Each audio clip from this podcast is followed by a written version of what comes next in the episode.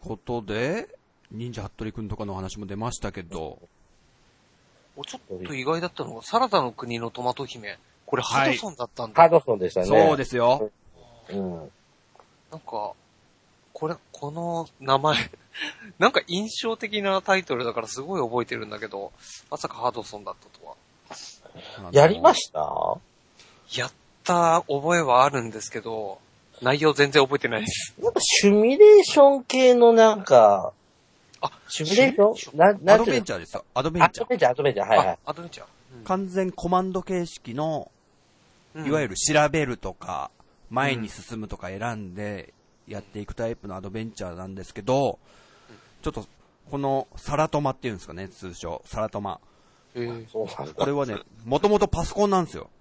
あパソコンのゲームで、こはれい結構あの、キャラクターとかも、あんま可愛くなかったんですよ ね。でもファミコン版に作り変えたら、ガラッとすごい可愛くしちゃって、ああ。うーん実はこの、なんだ、サラトマはね、ファンすごい多いですよ。何気に。ー、あよー、そうなんですくか。聞きますもん、話。えー好きだったゲームによく上がってますね。皆さんの。女の子が好きだったんですよ、女の子。トマトトマトが女の子トマト姫だもんね。そうそうそうそうそう。サラダの国って。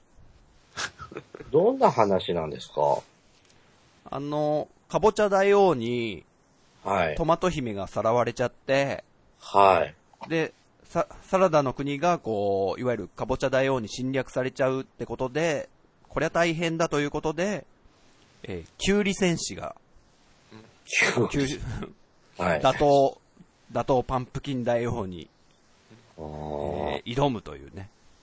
なるほそういうど。、そういう話です よ。あ、なんか今、なんだろう。あマリオ的なねって思ったんだけど、マリオもよく考えたら、クッパにピーチって食べ物だ。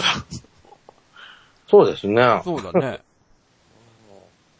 その、その流れなのか要素もしかしてパクったかなな。ねえ、どっちが先だろうな、でも。地先だろうね。ハドソンって結構パソコン時代のゲームいっぱい出してて、結構早くからあるメーカーですよね、多分。そうです。らしいですね。だからカセットテープ時代のパソコンのゲームとか。はいはいはい。はい。すげえ小さい頃に、あうんうんうの、んうちの父さんがそうそうそうそ倉庫版のパソコンのゲーム、うん。ピーガーとかなんか言ってて、う。もうそういう時代からそう、ハドソンは作ってるノウハウをお持ちで、ほうほうほですよね。サラダの国のトマト姫って、何年ぐらい出たんでしょうね。う。これ、ファミコン版ですかはいはい。 ?88 年の5月って書いてあだいりぶます後ね。ですね。88年って。うーん。もう、PC エンジンが出てくるああ、そんぐらいですかも。年ですよ。ドえーあドラクエ3も88年ですから、ほうほうほうほう。へえ。今後期に入ってあ、そうなんだ。くるんじゃないですほう。なるほど、そっかそっか。87年に桃太郎伝説があるんですよ。ああ、これはもうドラクエ5のあれですもんね。そうですよね。1が出てくるんですそう、よね。 RPG の似たようなのがいっぱい出たぐらいの時期で。 桃太郎伝説はすごい好きでしたけどね、僕は。僕ね、あの、スーファミ版の方やりましたね。あ、本当ですか新桃太郎伝説でしたっうけーん。おー。 ?100 時間かかった。えええもともとすごいかかるゲームってことですかだいぶなんかボリュームあったような気がししましたね。なんかすごいいっぱいついてきますパーティー。ゾロゾロゾロゾロ。えーっとね、それはね、ファミコンの、なんか桃太郎伝説の2になるんすかあー、ついへーメイク版っていうんすかなんか、そっちだと思います。あの、なんかお地蔵さんが何十匹もゾロゾロ従えて、え動く、なんかっていうようなのが、あれもドラクエ2の影響ですよね。そうですね。スーファミ版はね、あの、お城が空飛んだりするんですよ。あー、やりそう。これもドラクエのパクリですよね。天空の城じゃんとか。あ、そこからですかね。だと僕もそれやりながらそう思ってたもん。それを、あの、いわゆる移動手段として使えるってことですか、はい城を。そうそうですああ、じゃあもう、それ来ちゃってるな。 えー、桃太郎伝説は、あの、パスワード入力がまだあったんですよ、ファミコン時代だから。ああ。いわゆるふ復活の呪文があったんですよ。初の呪文っすか。はい。それが、天の声って名前だったんですね。あ、はいはいはい。い。そう。で、天の声っつうのは、後に、あの、PC エンジンの、なんかす、いわゆるメモリはいー。として使われてましたよね、確か。あそうなんですか。天の声っていうカセットみたいのを PC エンジン挿すかなんかで、うん。セーブできるようになるみたいなシステムだったかな、確か。 PC エンジンのロープレイも復活の呪文みたいなのありましたよね。パスワードでしたっけそうです、そうです。あネクロマンサーってそうじゃなかったですああ、そうだったかもしれないですね。僕、あの、すす、なんだっけ、スサノオ伝説を思い出したんですけど、 ああ、パスワードだった気がするな。まだ、まだ違っねえ。そんな時代だったような。 PC エンジンもそうだったんですね。えーっと、えー桃太郎伝説の話もう一個だけさせていただきたいんですけど、 すいません。僕その天の声を入力するパスワードを入れる時の音楽がすっごい好きで、うんこれはね、買いますよ僕、出たら。ああ、これもないですよね、サントラ。ないですね。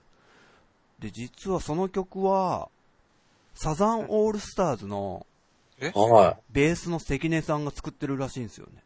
い。へえ。へえ。あの方が、あの、桃太郎伝説の BGM 担当されてるんですけど、全部の曲ではないらしいんですけど、うん。いや、いい曲書くんですよ、関根さんが。へえ。僕はね、もうこの話できたんで OK ですよ。僕はね、桃太郎伝説のあの、斎藤雪だるまが好きでしたね。えー、何ですか、それは。雪だるまの形のした斎藤雪みたいな、あー、だ敵ですか敵キャラですか敵キャラとして、なんか福の神とかも出てきて、ありなまんしかた木ね。も触れたりするじゃないですか。完全はいにはいパロディネタ多かったですね、それそはう。です。もう、僕、斎藤由紀は大好きだったん で、ああ。もうどんだけヨーヨーに打たれても痛くないと思う。痛くないと。はい。毎週どんだけ投げられても、ああらの桜の大門にひれ伏しますよ。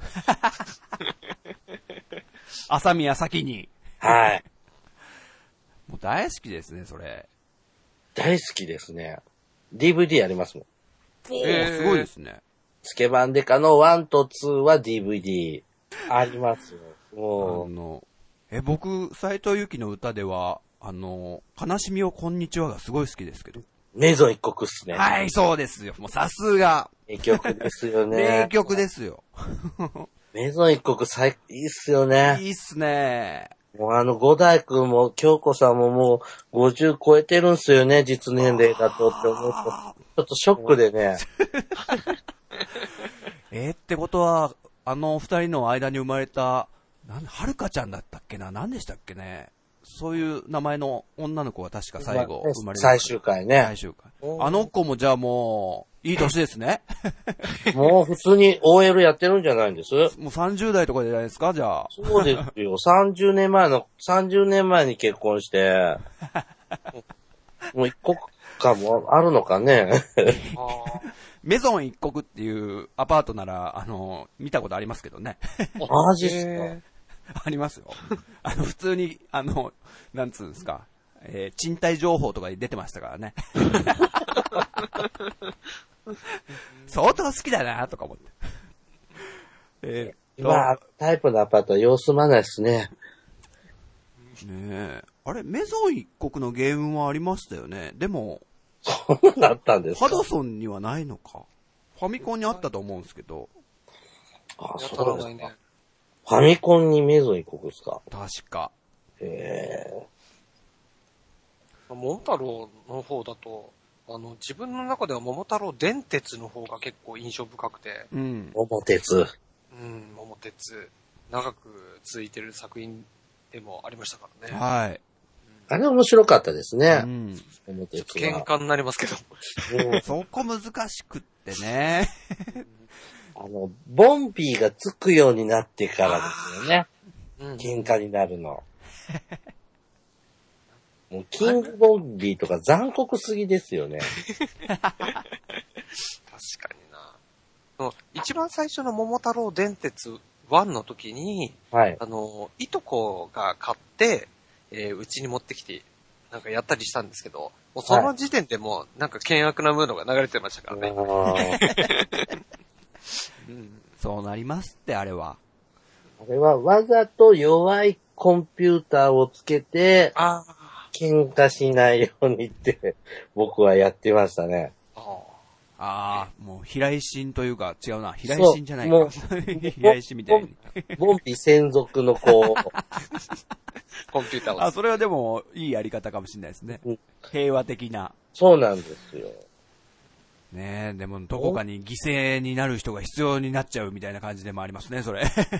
ボンビアス製なんか行ったら大変じゃないですか。そんなんありましたっけだから、ボンビラス。 PS の方とか行くとそんな、どんどんエスカレートして、う。うんんなんか、ボンビーの星ってすべて、なんか、バカ高いマイナスの駅しかないという、あ恐ろしい星がああったんですよ。ねえ、これも随分、シリーズ10まで行ったのは僕見たことあるんですけど、それ以降も続いてたのかなずっと最近まであったんですよね。そうですね、あの、ねハドソンが存続してるまでは。あ。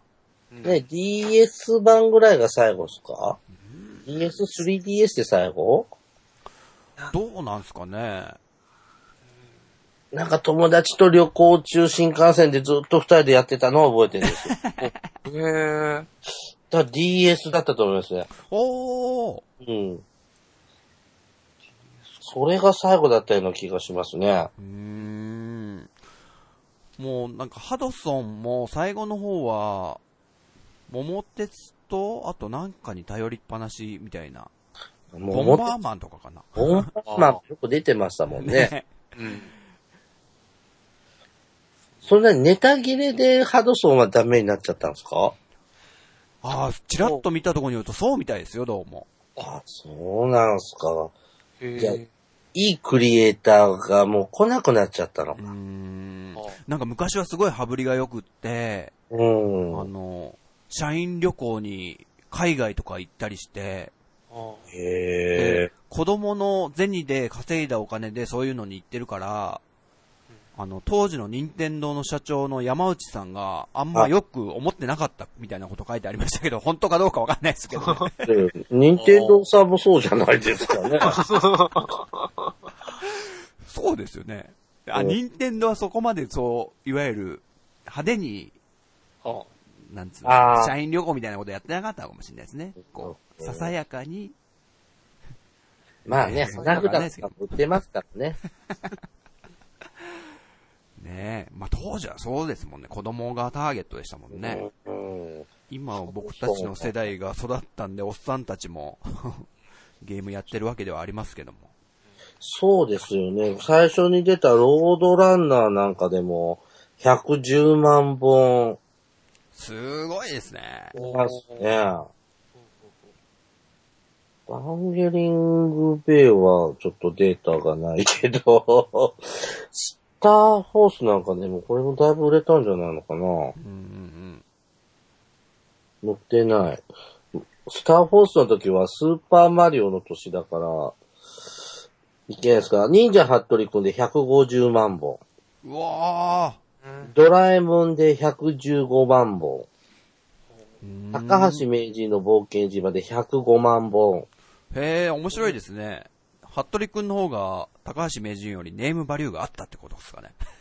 うんあこの時はもう藤子不二雄は全盛期ですよ。ねえ、もう、なんだ、7時ぐらいからやってましたよね。藤子不二雄ワールドとか、藤子不二雄ワイドとワールか。ド。ワールド。やってましたよね。出ましたよ。見てましたよ。猿とか見てましたよ。サウですよね。ねえ。もう僕は藤子不二雄マニアなんで、ほうほうほう、本当ですか。はい。もう、多分ほとんど今手に入る漫画本は、ああ、それはすごいですね。ありますね。へえ。子供の時、この藤子不二雄ランドって、CM 知りませんああ、わかります。やってまあしたね。でも、買いたくって仕方なくってね。で、大人になってから、あの、東京の神保町の古書街とか行って、はい。プレミアムのついたその当時の本を、ちょっと買い漁ってた時期あったんですよ。それってセル画とかついてたやつですかそうです、そうで、ですすそうよね。はいはいはい。毎週金曜とかに発売してましたよね。そうなんですよ。はいはい。すごいですね。よく考えるとその時代。バブルだったんですよね。ねえだって週に2回ありましたよね。藤子不二雄のその、なんだそう、よ夜やってるのと日曜日も朝、Q ちゃんとかうんうんうんうん。うーん。再放送もやっててやっ、てましたね。うんその頃の DVD とかも大体全部大人あがあ、すごいですね。無駄遣いケリーさんなんです。相当好きでいらっしゃると。そうですね。自慢ですけど、藤 子 F 不二雄の奥様にも追われたことがええすあごいるんでですすねね。。はへい。なんか、たまたまお会いしてお話できたんですけえ。ど、うんなんか、業界の人が使う、なんかピンバッジみたいなドラえもんのピンバッジをもらったのが僕のお、すごいですね。宝物ですね。へ家宝ですね、家宝。で、できれば将来的には神奈川の、えー、どこですか、川崎に住みたい。ーおー藤子 F 不二雄ミュージアムのスタッフになりた いです。おーケリーさん、はい。僕、藤子 F 不二雄ミュージアムすぐ近くです。マジっすかもう一週間ぐらい泊まりに行きますよ、じゃあ、あ。いいですよ。 あの、お部屋ね、ちょっと綺麗にしときますんで。もう、何回も行っても、帰りたくなくなるんですよ、あそこ行く と。いや、僕も、僕一回しか行ったことないんですけど、実は。でもあ、すごい、いいですよね、あそこ。うん、盗みたくなりますも、うん展示。住みたくなってね、まあ、あの、お庭にね、もしもボックスの中にね、ちょっと、住んじゃったりして。ああ、それ許してもらえるんだったら本当にすみますよ。ですよ ね。うん。なかなか行けないですけど、なんか行ってもいいですね。うん、そのドラえもんも、ファミコン版僕持ってて、もちろん。おちゃんと全クリしましたよ。ああ。多分、このドラえもんね、このハドソンに出たドラえもんのやつって、えっと、のび太の宇宙開拓史と、えっと、のび太の大魔教と、うんのび太の海底祈願所とはい3つのステージがあって、あの、これ全部ね、3つのステージをクリアしないと、真のエンディングが見れないんですうよー。んへえ、当時からそんな真のエンディングみたいなシステムあったんですね。僕これ、これが初めてだと思いますうー。ん。でスーパーマリオなんてワープしまくって、まともに ステージ攻略したことないですかなるほど、ら、なるほど。あ、しっかりそういう、すっ飛ばしたりしないでってことですね、ドラえもんは。そうね、んステージが選べたので、あの、あその、あの、な魔界大冒険、ね大魔教、のび太の大魔教はシューティングなんですよー。うんうんうんうん。僕シューティング苦手なんで、あんまりそこでは遊ばなかったんですけど、ああ、なるほど。頑張って、頑張って、もうドラえもんだから、はい。真のエンディング見たいと。はい。ペコと一緒に冒険しましたよ。わかんないですね。そうバウアンコ。バウアンコ何歳かですよそうね。。そうですそうですうん。すごいですよ。あれはもうだって、日本にね、流れ着いて、そうなんです。のび太のとこで買われて、もういきなり直立しましたからね。そして、そうね日本語喋り出して、静香ちゃんのヌードも出てくる最初の頃の貴重な映画です よ。うん。ねえ。うん僕もそこら辺のあの映画、すごい好きなんですよ。大魔教、宇宙開拓士も好きでしょ。いいよねロッ海ク外冒険も好きでしたね。ね、あのみよこさん、いいよね。はいはいはいはい。あれもう、もしもボックス大活躍じゃないですか。ねえ。でも、あのね、大魔教はちょっと、ストーリー構成よく組んでありますよね。あ、あそうですかはい。うん、こう、時間軸とか複雑になってるから、こう、成り行きで、か、次はこうしちゃえみたいになってない、最初からしっかりした構成があって描かれてるなって思える作品なんで、ほうほうほあ、もう好きですね。う一応ドラえもんのなんか道具を頼らないようにみたいな感じでしたよね、大魔教って。大魔教はそうですね。大魔教はそうですよね。大魔教はジャイアンがそんなんダメ今、だ。魔界大冒険の話されてました、もしかして。すごく褒めたのは魔界大冒あ、険。な、大冒険ですね。はい。もうこんがらがってきますね。はい。あとね、リトルスターウォーズもいいですね。あいいですね。あれ泣けますねあ。れいいです僕、あれで武田鉄矢が好きになったんです。あー、なんか最近カラオケで歌われたとか言ってらっしゃいましたね。ケリーさんなんか泣いちゃったらしいよ、と、と、ちょ、なんかカラオケで本当に。ん。思え武田ば、鉄矢 歌って。おう思えば遠くへ来たもんだあ、ね。いい曲ですよ。あうの、ん。ね、リトルスターウォーズはあの、少年期っていう、武田あ鉄矢の歌で、ーうんち。ょうど自分もだんだん大人になり始めてくるんで、いつ大人になるんだろうってなんかその歌聞きながら、思った思春期の始まりでしょうね。うん、いやー、ちょっと読みたくなりましたね。僕、ドラえもんは全巻一応持ってて、ああ、ありがとうございます。ありがとうございます。誰、誰作者来た。あ作の者来小学館の使える際。えー、ね、ね藤子、ケリー、藤尾って感じですね、じゃあ。そうです。さて、そろそろちょっとお時間の方がですね、 いい感じになってきましたんで、はい。まあね、この後半のハドソンはもうだんだんちょっとね、桃伝やら、高橋名人やら、ボンバーマンやらに頼りまくりのね、その後はもう PC エンジンのソフトにそうななんっでしょうていきね。ます多分ね。そう、PC エンジンといえば、はい PC 原人が出てたけど、うん。それの FC 原人っていうファミコン版のね、なんか出てたみた いだね。つまり、なんだ、逆輸入ってことなんだよね。PC 原人の方が先にあったってことなんですよね。多そ分うそう PC ゲンジが先ですよね。だけですね。へー GB ゲンジもいますよね。あ、あーありましたね。ゲームボーイ版も。じゃあ、Wii U 原人もあり得るんですかね。もうハドソンないし。ああ痛いなあもう、だからケリーさんが宝くじ当てて、ちょっとハドソンを復活させましょそ、そんな1億円ぐらいとかで復活できるもんなんですか、会社。厳しいんじゃないか。今はう。でもきるんじゃないですか ?3 日間ぐらいもう、持てば。 う、わかんないですけど。でも、瞬間でも、高橋名人ももういないんですよね。ねえ、早くに退社されちゃいましたよね、ね高橋名人ちょっと早めに退社されちゃいましたよね。はい。だ高橋名人がハドソンの名前使ってイベントを起こせば、もう東京ドームなんかいっぱいになりますよね、きっと。なんかね、一つの動きは、高橋名人を中心にうーん。であきってそうでほすしけいどよね。ね。なんか、講演会でもやったら、近くに来たら絶対行くけ どな。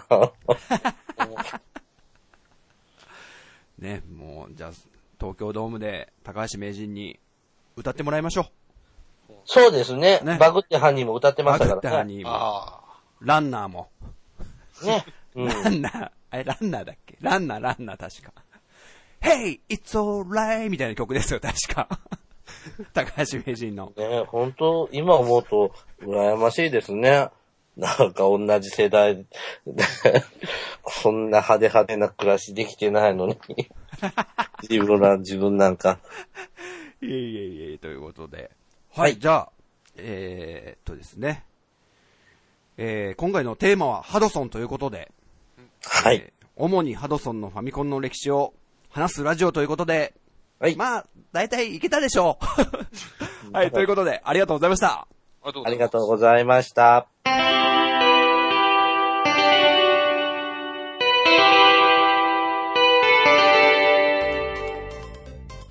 はい、というわけでエンディングです。おいでいやー、話しましたね、今日も。すいやね。もう、ケリーさんがすごかった。うさすが。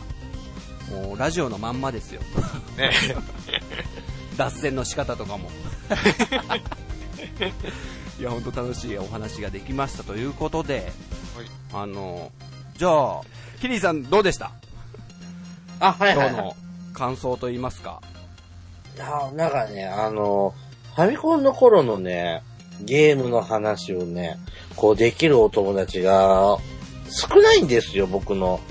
おーリアルな生活の周りには。あーまあ、そういう方でも結構、ポッドキャスト界隈で結構いますけどね。ね。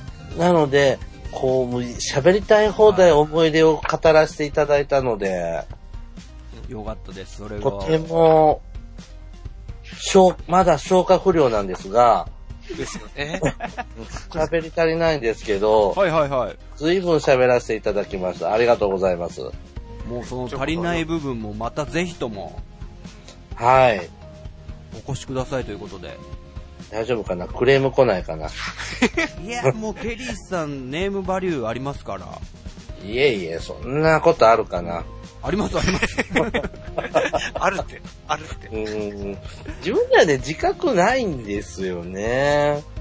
う。そうんですかランキングが高いのはすごいなって思うんだけど、別に街で、あ、ケリーさんですかってことはないじゃない ですか。あ、まあそうですよね。うん。バッチつけて歩いてるんですけどね、うちの番組本の当。ですかステッカーもどっかに貼られて。ステッカーもね、携帯にね、はあの、スマホの背中に貼ってあるんですけど、は背中に貼ってたら手で、手が邪魔で見れないんい。ですけどね。そううですねん。もうどっちかというと汗でちょっともしかしたら剥がれやすくなっちゃったりとかも。あ、カバーしてますから大赤丈が夫して。る。はい誰からも声かけられたことないです ね。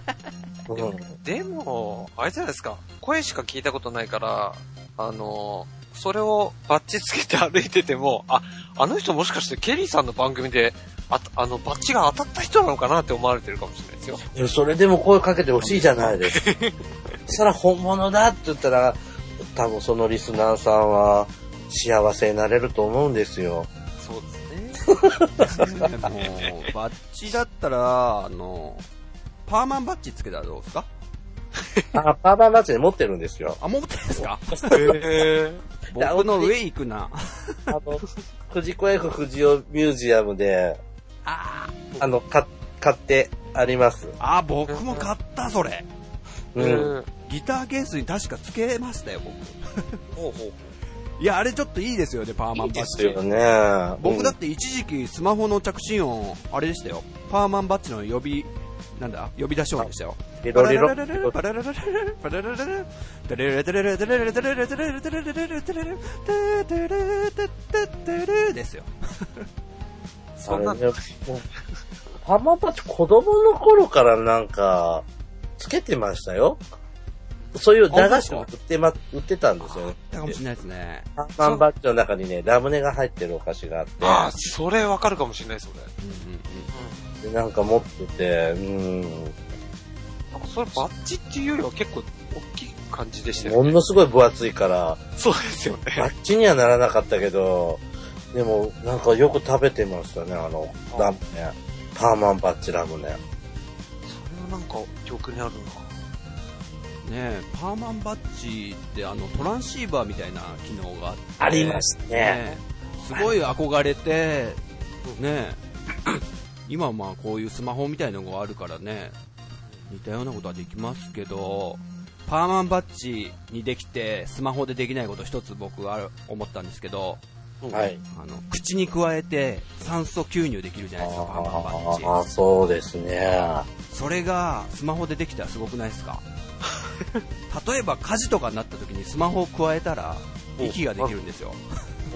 なるほど。はい。ね、加えるの大変。ですね。 まあ、ケリーさんがね、宝くじ当たった時にまた、そのね、考えていただけると。そう、そっちはちょっと飲みましょケリーさんちょっと番組の宣伝しちゃってくださいよ。どうぞ。う。はい。。はい。えーっとですね、えーっと、主に日本の歴史のことを話すラジオという、えーっと、日本史ネタを題材に雑談する、しょうもない番組と、あと、福祉探偵団と言いまして、えーっと、福祉や介護に関する、えーっと、リアルな世界のことを、仕組みや悲しい現状を喋ったりする、真面目な番組と、私今二つやっております。すごい。はい。えっ、と、もしよかったら聞いていただければ幸いでございます。もうどちらもめちゃくちゃこう、ねえ、知識的に役に立つと言いますか、ねえ、知っておいて損はないことばかりで。そうですね、あの、うん、どうやったらね、うまく介護を使えるかとかね、なんか親がそういうのになってきてるじゃないですか。はい。なんで、あの、なんかのヒントになるかもしれないですし、うん、業界の裏話もしてますね。うん。ちょっと僕まだそちらの方は聞かせていただいてないんですけど、はい。ここ最近のなんか3回ぐらい連続配信みたいにされた時ありましたよね。そうなんですね。あの、福祉探偵団はね、えっ、と、月末にね、うんうん2、3話分まとめて配信するんですよ。うん。はいはいはい。で、あの、僕が編集配信係をやってるわけじゃないのであ、、そうなんですね。はい、違う、あの、編集担当が、そあの、福祉探偵団の方にはいますので、はい。月末にドドッと、ドドッあのと。配信されるんですね。そうなんですよ。その最新回の結構タイトルというかテーマに挙げてらしたことが、ちょっと内容忘れましたけど、 結構興味があるマジ内っ容すだったんで、ちょっと聞聞いてみようかなって思ったんですよあね。あの、もうちょっと後が、以前、もうちょっと前に配信している、なんか厚生労働省の方に来ていただいて、インタビューさせてもらった話とか、最近話題の転換の話とか、ほうほうほうん、で、今最新版だとあの、生活困窮者自立支援制度と言ってね、う。うんうん。あの若い人が生活保護になる前に、なんとか貧困から脱しようという応援してくれる制度が、この4月から始まってるんですけど、というような、 実際どうなのっていう話をちょっとしてるようなのが、この109回のやつかな。うんなんかソーシャルワーカーの方の話とかありましたっあ、ありますけあ、ね。それですね。多分僕すごい興味持ったの。まあ、要要は私たち演技派なので、仕事上、仕事やってる上では。はいはいあはい。このようになってみたいな話を僕は聞かされた話なんでこれ うんあの相方が熱弁しておりますよなるほど。うんはい、もうね、興味を持っていただいた方、ぜひ、福祉探偵団の方も、えー聞いてくださいということで、はいはい。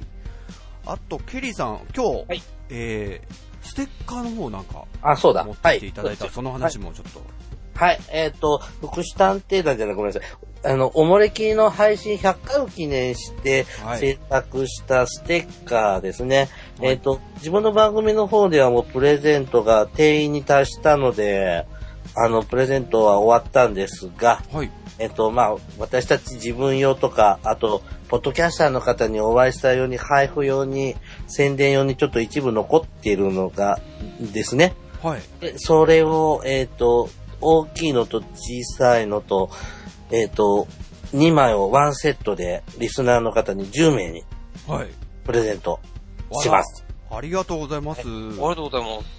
なんかすみません、僕がこう、ステッカー持ってきてる体で出てくださいみたいなこと言ったから、本当に持ってきてくれちゃったっていう。ああ、大丈夫です。はい。